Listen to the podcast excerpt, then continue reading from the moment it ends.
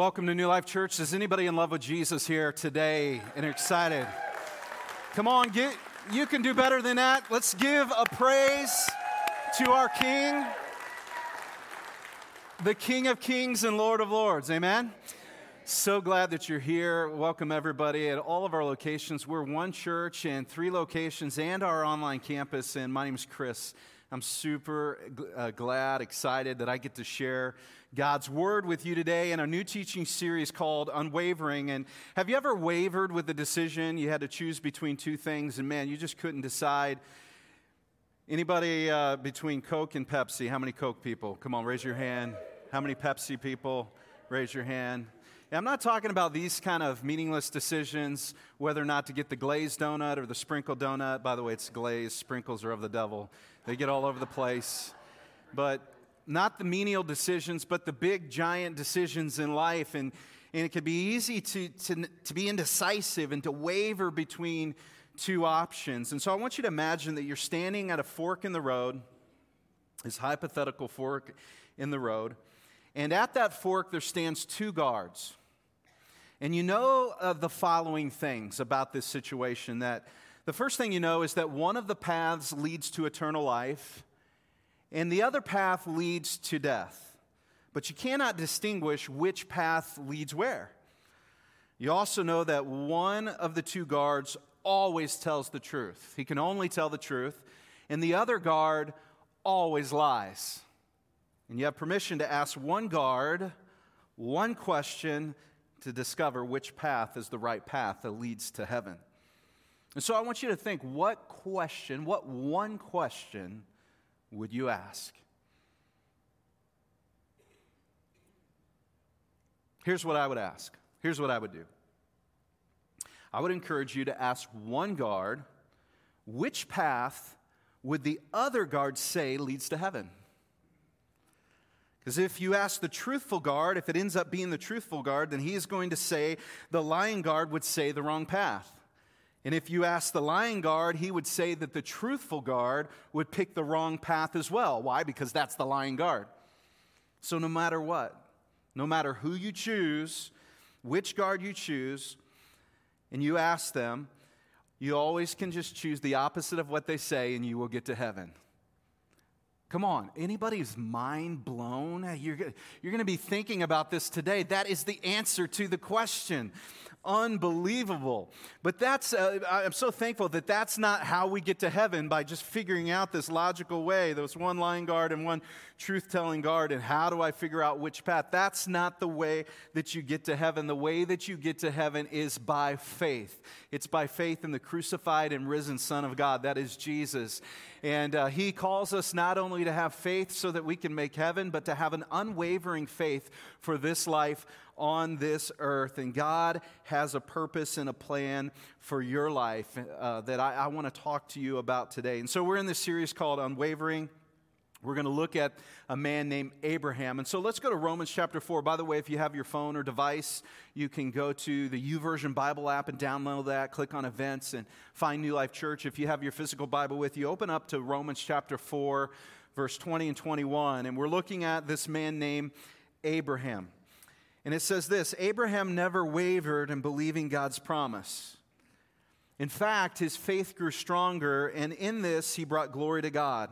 He was fully convinced that God is able to do whatever he promises. How many would love for this to be said about your life? That you were someone who trusted God fully, that you believed the promises of God, that you never wavered in your faith in God's promise. I hope that when the day comes that people gather around and celebrate my life, that they are able to say this about me. And so today we're going to look at the life of Abraham, and over the next few weeks, we're going to look at different facets of his life. And the thread that we're going to tug on in Abraham's life is about having an unwavering faith in God's promise that God made to him, and specifically today, the call upon his life. And so I want to talk to you not only about Abraham, but I want to talk to you about the call of God on your life and why, it, why it's crucial and it's also possible to have an unwavering faith in God to believe Him enough to answer the call and follow Him every step of the way. Now, some of you are saying, I don't know, Pastor Chris, if I have a calling from God on my life. That's for you because you're a pastor. But today, my job is to convince you that you do. In fact, everybody say, I am called. Come on, say it like you mean it. I am called. Turn to your neighbor and say, You're called. Come on, you're called. And so that's my hope today to convince you of that. And the reason why this is kind of burning, if you can't tell, within my heart is I can't stop thinking about this that so many people are living and settling for so much less than God has for them. So many people are settling for so much less than Jesus paid such a high price for, and we should have everything that He has for us. Amen? Come on, at all of our locations, amen? You want everything that God has for you. So, God has a calling upon your life. And I want to demystify that because, again, we tend to think of God's call upon our life is for being a pastor or a missionary or something uh, along those lines. But can I demystify it and just kind of give you my definition of what a calling from God is? A calling is simply a command with a promise. A command with a promise. God says, Do this. This is what I want you to do with, my, with your life, or this is what I want you to do in this uh, season of your life. And there's a promise. It's either explicit or implicit. It's implicit because we know the character and nature of God, or at least we should be getting to know that we can trust Him, that He is faithful, that He will provide, that when we follow God, He will empower us and enable us to do what He's called us to do. Or He may speak something to our spirit or through His word that's explicit. This is God's promise. When I've called you, I will equip you, I will enable you. We can trust God. So a calling is simply a command with a promise, and every single one of you has a calling on your life. Once again, say, I'm called. I'm called. You're called. So, who is Abraham and what can we learn about his life? And how did he demonstrate an unwavering faith in God's calling? Well, to hear about Abraham, we got to go back to the book of Genesis. Genesis is the first book that we have in the canon of, of the Bible. Genesis literally means beginnings, so we hear about the beginnings. And uh, if you remember, if you've read uh, Genesis, you remember it starts off with creation. And God created the world, and God created man. He reached down into the dust of the earth, and He formed man. He breathed a breath of life in mankind. And He created Adam and Eve to have relationship with Him, to be in harmony in that relationship with Him. But they chose rebellion, they chose sin and independence from God. And when they disobeyed God, sin infected the human race and this desire that we all have now to do our own thing that pushes against God entered the human race and it brought a division between man and God. And you even see in Adam and Eve, their, their, their two sons, the first murder happened, son on son murder. In, in all of all of the people that began to be born and how the earth began to be fill, filled. You had these remnants of people that trusted God, but then for the majority of the people, they rebelled against God. They were going their own way. So you have the creation, you have the fall of man, and ultimately you get to the flood. Noah, and his family were the only righteous people on this earth, and everybody else was doing their own thing. So God brought a, a great flood and killed everybody and everything on the planet except those that were in the ark. And so you have this small remnant. But again, mankind, as people began to be born and the earth began to be populated, they again rebelled against God. And God shows up, and it's the scattering of the nations. And he came and he confused their languages at the Tower of Babel. They all spoke one language, and God comes in supernaturally. Now they don't speak that. You know, I don't speak that language. I speak this language. They didn't understand each other, and so they scattered across the earth. And so you have this situation where man is in rebellion. So, what is God going to do to rescue his people? And then a genealogy is revealed that leads to this man named Abraham. And God's plan for this man, Abraham, would impact all of human history. Let's go to Genesis chapter 12, 1 through 3. It says, The Lord said to Abram, by the way, Abram was his first name. God later changed his name to Abraham. And so when I refer to him, I'm going to say Abraham unless I'm reading scripture. The Lord said to Abram, Go from your country, your people, your father's household to the land I will show you. There's the command. And then here comes the promise I will make you into a great nation, and I will bless you. I will make your name great, and you will be a blessing. Sounds pretty good so far, right? I will bless those who bless you, and whoever curses you, I will curse, and all the peoples of the earth will be blessed through you. And this is known as the Abrahamic call. But that sounds kind of weird. So let's just call it Abraham's call, all right? This is God's call upon Abraham's life. And remember, a calling is what? It's a command with a promise. A calling from God is God's command with a promise. And so, what was the command? God says, Go where I will show you. Leave your family, leave your home, leave, take your family, but leave what you know and step out and move away, but you don't know where you're going to go, but I'll, I'll, show you, I'll lead you, I'll guide you. And then the promise that I'm going to bless you. How many want to be blessed by God? That's a great, plus, uh, bl- a great promise that God says, I will bless you. And that's what God promised Abraham I will bless you, that you will have children. And not only children, that he will have uh, an exponential number of descendants and that there would be a divine impact upon, through his life and through his family, through his lineage upon the whole earth. That he would protect. And by the way, speaking of his lineage, you go to, I think it's Matthew chapter 14. I might be wrong on that, but you, or no, it's Matthew chapter 1. Matthew chapter 1. You see the genealogy of Jesus, Jesus, the incarnated God, Jesus, and the first person that it mentions in the genealogy, guess who it is? Abraham. And so God's promising all the world will be blessed. There'll be this great impact through you. So the command was go, go where I will show you. And here's where we see an unwavering, not a second guessing, this faith filled response in Abraham, verse 4 of chapter 12. So Abram went as the Lord had told him, and Lot went with him. Abram was 75 years old when he set out for Haran. Now, God says, Go. I'm going to show you where I'm going to go. Spoiler alert if you haven't read the story, I'm going to tell you a little piece of the end of the story. The place that God would eventually show Abraham was a place called Canaan. Everybody say Canaan. All right, Canaan, aka the promised land. All right, this is God's land of promise for his people. The promised land is Canaan. Today we know it as Israel. So, so that was where God would eventually, as you see the story unfold, show Abraham was Canaan. That's where he ended up. All right? But originally, Abraham was not living in the place where God had called him. Previously, he was living in a place called Haran. Or, excuse me, or, um, was not living there, but he was living in a place called Ur. Now he's in Haran. Let me go to Genesis chapter 11 because I'm going to give you an interesting piece of the backstory. Stick with me. This is going to blow your mind better than the, you know, the, the two path thing with the guards. All right, this is really, really good. Genesis 11, chapter 31. Again, this is before God calls him to go where I'll show you and brings all the promises. There's a man named Terah. Okay, Terah took his son Abram. So this is Abraham's dad. Abraham's with his dad Terah. He took his son Abram, his grandson uh, Lot. Lot was in the in the other part, right? Remember, Abraham went with Lot son of Haran, and his daughter in law Sarai, the wife of his son Abram, and together they set out from Ur of the Chaldeans to go to Canaan. So they were in Ur, they set out to go to Canaan. Remember, we said Canaan is the promised land, right? So, so this, is a, this is another story previous to the call of Abraham. They were in Ur, they set out to go to Canaan, but when they came to Haran, they settled there.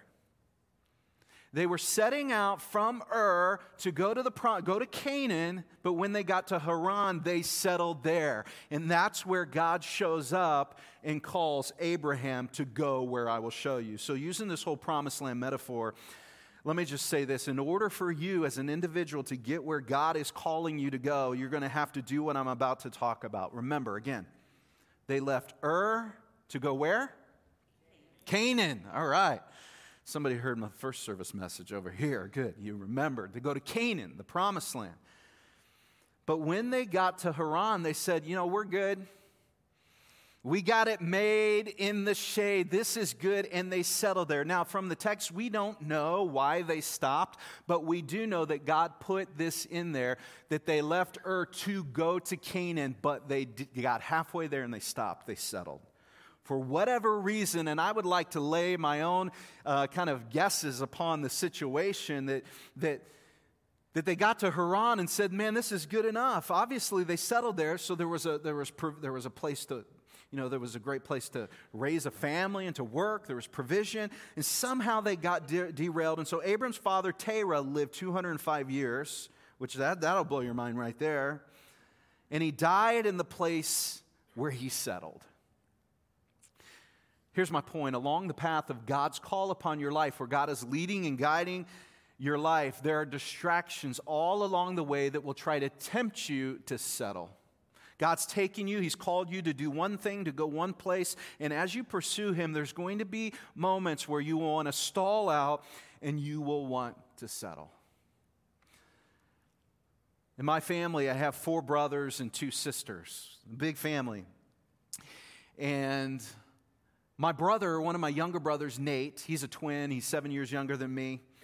And God had a call upon Nate's life to be a pastor when he was really young, just like me. Since God calling me to be a pastor. And by the way, that call to be a pastor is, I, I don't want to elevate that over any other calling. God has a call upon your life to be doing what God has called you to do. The, call, the, the issue is obedience to the calling the way He's created to you. you. But God had this, spe- this distinct call upon Nate's life for vocational ministry. And so he did what I did. He went to Bible college, North Central Bible College, now North Central University. Uh, in Minneapolis. It's one of our Assemblies of God universities, which New Life is a fellowship a part of. And so our parents didn't pay our way to college, and so we had to work through college. And my dad, my dad used to tell us when we were, we were younger how poor they were when he was growing up. And I think my dad just wanted us to experience the same thing, you know? And there's, isn't there something, how many of you, when you were in college, or maybe you're currently in college, and you, you would say, I'll admit it, I'm poor, all right? Or when you were in college, yeah, it was tough, right? It was tough. And uh, there's something mystically romantic when you think back to how bad we used to have it. In fact, I was with my son this week. He's going to be attending North Central this fall and pursuing ministry in his life. And as we were, as we were there, uh, this week, I was telling him the stories about mom and dad and how poor we were. And, but it was these great memories. How sadistic is that, right? And we had to work our way through college. So we were, we were, you know, poor college students, and we discovered, Lynette and my wife and I, we discovered that there was this restaurant, Mexican restaurant. By the way, that's what they serve in heaven. Come on, anybody else with me? Mexican food, and uh, chips and salsa and guacamole, all you can eat. And we found this Mexican restaurant that on Tuesday nights, if you sat in the bar area, you didn't have to sit at the bar, but the bar area that they had a buffet, appetizer buffet that was free. Now, what were they counting on? They were counting on you to buy, to spend a lot of money in alcohol that it would compensate for how many free appetizers, but we would just order $1.39. This is a long time ago. $1.39 Diet Coke. So $2.78 if I'm doing my math right real quick for two people. And man, we would eat like kings and queens at the Mexican appetizer buffet, right? With no shame, no shame. We did tip, but there was no shame. Hey, just be honest. We're here for the free appetizers. And so we had to work our way through college. And so Nate did as well, and he got a job working. Uh, while he's pursuing the call of God in his life, he got a job working in a business and he began to, he was really successful in his job. He got promoted to a manager and then an area, area director for this business. And he was making a lot of money for a young college, 20, uh, early 20s college student. And I remember having a conversation with Nate uh, on the phone, and, and I was like, Nate, you're making, you're, you're experiencing all this financial success. And my encouragement, my older brother advice for him was to not get used to that lifestyle and begin living a lifestyle that you get stuck in a place where you are tempted to be settling so much that you can't say yes to God. Does that make sense? Don't, don't begin to live this lifestyle with a mortgage and a car payment and just all of that and so sucked into that. And there's nothing wrong with having a, to living that, to having financial success. There is nothing wrong with that. But I said, Nate, you're going to be a pastor, all right?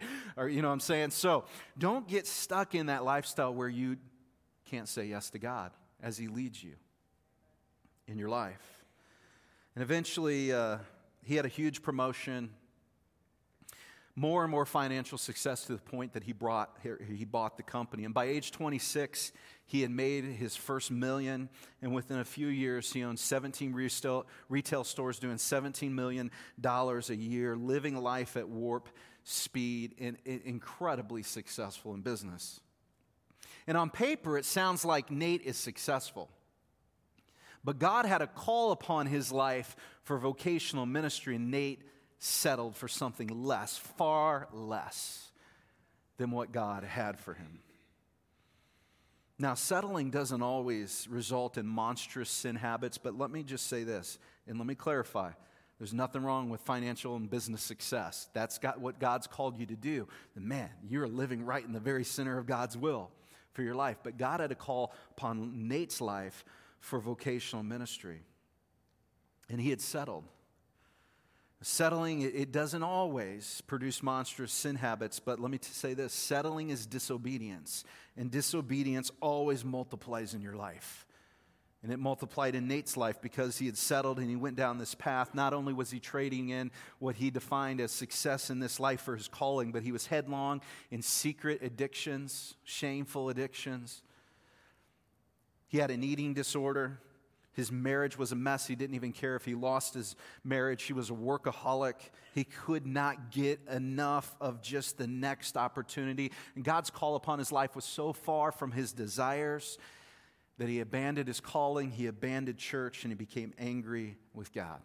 Why? Because he settled and he substituted something else for the calling and obedience to the calling on his life. And like all stories, there is more to the story, but what I want you to notice and see is the danger of settling. So they left Ur to go to Canaan, and when they got to Haran, they settled. This is, this is good enough. I know we were going there, but we're good here.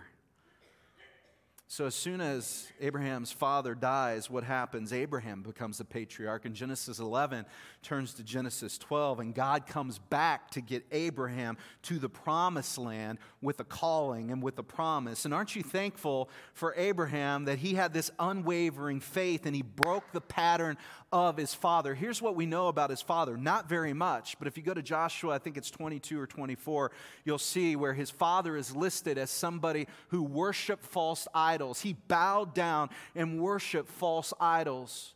So we know at least a snapshot of his life. He, he was not serving God. And Abraham, because of his unwavering faith, he just had this belief that God would do what he said he does, said he, said he will. He broke the pattern of his family. And this is the big takeaway for some of you today that God has a call upon your life, but you have settled. God has a call. And again, don't, don't automatically go to being a pastor, or a missionary, or, or some vocational thing like that. God has a call upon your life, whatever it is. And some of you, you've settled. Or some of you, there's a call upon your life, but there's a temptation. You're in a season of temptation, whether it's a relationship, a guy or a girl, right? And they're not called, they're, they're, they're not living in the ways of God right? Or it's a, it's, a, it's a financial thing or a job or an interpersonal r- struggle. There's a temptation to settle, to give up on what you know God has said to you. And you can blame circumstances, people, your family. You can blame a job situation or losing a job or you can blame all those things, but all it will do is stall you out and keep you from moving forward to God's best, God's calling upon your life. And the good news is, that God is the God of second chances. Has anybody experienced that in, his li- in their life? That He is the God of reboots and restarts. Can you give it up for Jesus today that He is the God of second chances? that when you've stalled out, if you will humble yourself, the Bible says, humble yourself in the sight of the Lord, what will He do? He will lift you up. It's not too late. It's not too late. I love this in Romans 11 29. It says, For God's gifts and his call can never be withdrawn. When God has called you, he's called you. And you simply just need to come back to the calling. I'm so thankful that even when we've settled, and I have my own story, even when we've settled, God still pursues us like he did Abraham. So, my brother, in the middle of his mess, in the middle of his crisis, in the middle of his running, his pain, in the midst of that, he hit rock bottom. And a friend named Chad recognized that he was hurting, that he was in a mess. And even though my brother had walked away from church, he didn't want to have anything to church, do with church, Chad just continued to reach out to them, and Chad invited him Man, come, come and check out my church. It's different, you know, it's different. You can kind of come and kind of fly under the radar for a while, but Chad loved my brother, and so Chad would meet, and his family would meet my brother and his family at the church. And there's not enough time for me to walk down my brother's whole testimony, but let me just tell you, I've, I had him send it to me. As I was preparing, I wanted to share his story, and I got his permission to do so. And uh, as I began to read the, the list of names of people that reached out to him. A 21 year old intern invited him to serve in ministry. Another person invited him to have accountability in a small group. Another invited him to work out and they would talk and pray together. And there's this list of people that engaged my brother. And through years of building connectivity, accountability, relationships, and spiritual health in his life, his marriage got back on track he sold his business and he returned to the place of his calling. And he went all in. And today, I think he's in Canada today, probably sharing his story. Today, he's an executive pastor at an amazing church leading an amazing staff. He's a part of the ARC, the Association of Related Churches. I think that's where he's at this week, just leading church planters and teaching and he came back to the place of the calling. I just want to stir up your faith today that you can trust God's plan for your life. You can trust Him. He is the originator, He's the designer of your life, and not just your biology, but your redemptive destiny. There's no reason to waver, there's no reason to second guess. If God has called you, you can trust Him. How many want to have an unwavering faith in God's calling on your life? Yeah, I want to as well. Amen. Come on.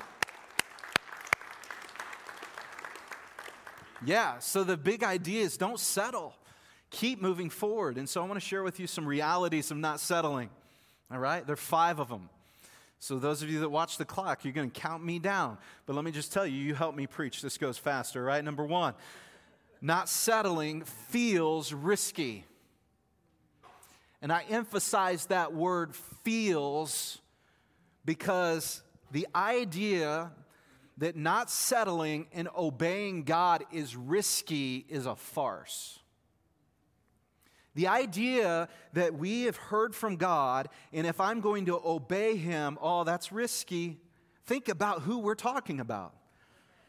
If you understand the character and nature of God, when He says go, you can trust Him. There is no risk in trusting God. Now, it feels risky, absolutely because we're human and He is God. And a lot of times, that risky feeling is just our own humanity bumping up against our spirit faith. It's pushing against God. And we're wondering, yeah, you know, what am I going to lose? It's going to be, it's going to cost me something. That's, that's generally what we mean when we say it's risky. Like, it's going to cost me something. But the idea that it's a risk to trust God and obey God, I think is, is almost. Um, an insult, in my opinion, to who God is. But it feels risky. It feels risky. Sometimes it's like the, the risk is I'm going to step out and take a risk because I'm not sure if I heard God. like, is this God or is that me? And so, in that sense, it's a risk. I'm risking whether or not I have the degree to whether or not this is God or not. But I just wanted to highlight that. It, it, will feel risky. Here's what it says in verse 1 of 12 Go from your country, your people, and your father's household to the land I will show you. Another way to say this and turn it around is not settling will cost you. So God says to him, I'm not going to give you the details because that does not require faith. I'm simply asking you to go to take a step into what I've revealed. It reminds me of the, the, the verse that says, Without vision, people perish. But if we will do the revealed, what God has revealed, we will be blessed. See, if we can't have a vision and understanding, clarity that God has called me to do this, that's what a vision is. Like I'm, I'm seeing something God's saying. We, we perish, or other translations say we throw off restraint. We're just kind of, we're floundering. But if we will do what God has told us to do, there will be a blessing that will chase us down. So God says, I'm not going to give you all the details, Abraham, just go. Now, you might be able to identify with where he is settled. You might be living in Haran, comfortable. You're good at this, you're good at this thing. But where you're going, where God wants to take you, requires faith. Faith feels risky, but that is a delusion. Remember, I said that. Consider the source of the promise. That feeling is only your own humanity. But when you know God has called you, you can bank on it. Number two, not settling is exciting. Everybody say that with me. Not settling is exciting. So it feels risky, but it's also exciting. Verse 2, it says, I will make you into a great nation and I will bless you. Imagine you're Abraham, you get this promise from God. I will make you into a great nation. In other words, you're going to have children, and your children are going to have children, then there's going to be a greatness of size and reputation to your family, and I will bless you.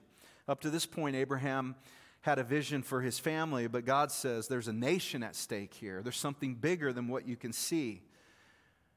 And so it is for your life. So it is for our church, new lifers. If you call this church, you're a, you're a member or you're a partner, you're a t- this is your family, your church. I believe that God, that's what God is calling us to do. And it feels risky. Pastor Jeff outlined kind of a portion of that last week that he's called us to have proactive faith and to engage in the work of planting life giving churches and campuses. And it's going to feel risky at times for sure. It's going to require us not to settle, settle into just, man, I, I just love what we got. That's why, that's why we say we are one church because we are one church, but we want you to feel it. I want you to feel it. In fact, I want to encourage you to visit every campus, to go there, because that's your church.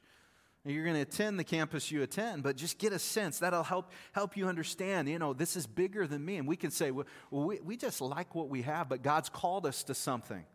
He's called us to expand, to be kingdom builders on this earth and it's going to feel risky but it's also it's going to be exciting god's future because god's future and his calling is always the best possible future and it's always exciting because it requires faith. And then we get to, when we step out in the natural, guess what? God does the supernatural. When we respond in faith, we get to see God show up and show off in our, in our midst in what we're doing. So it's exciting. The Bible says the harvest is plentiful. How many farmers in the house love when the harvest is plentiful? Come on. We love it in Nebraska when the harvest is plentiful. Well, Scripture's talking about those that have yet to come into God's family, yet to be saved and become followers of Jesus. There's a great harvest, it's plentiful.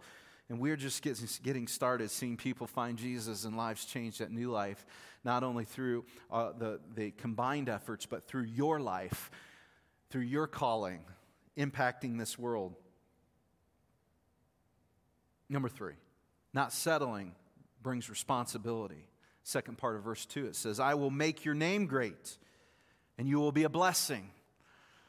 I'll make your name great. I'll make your name influential.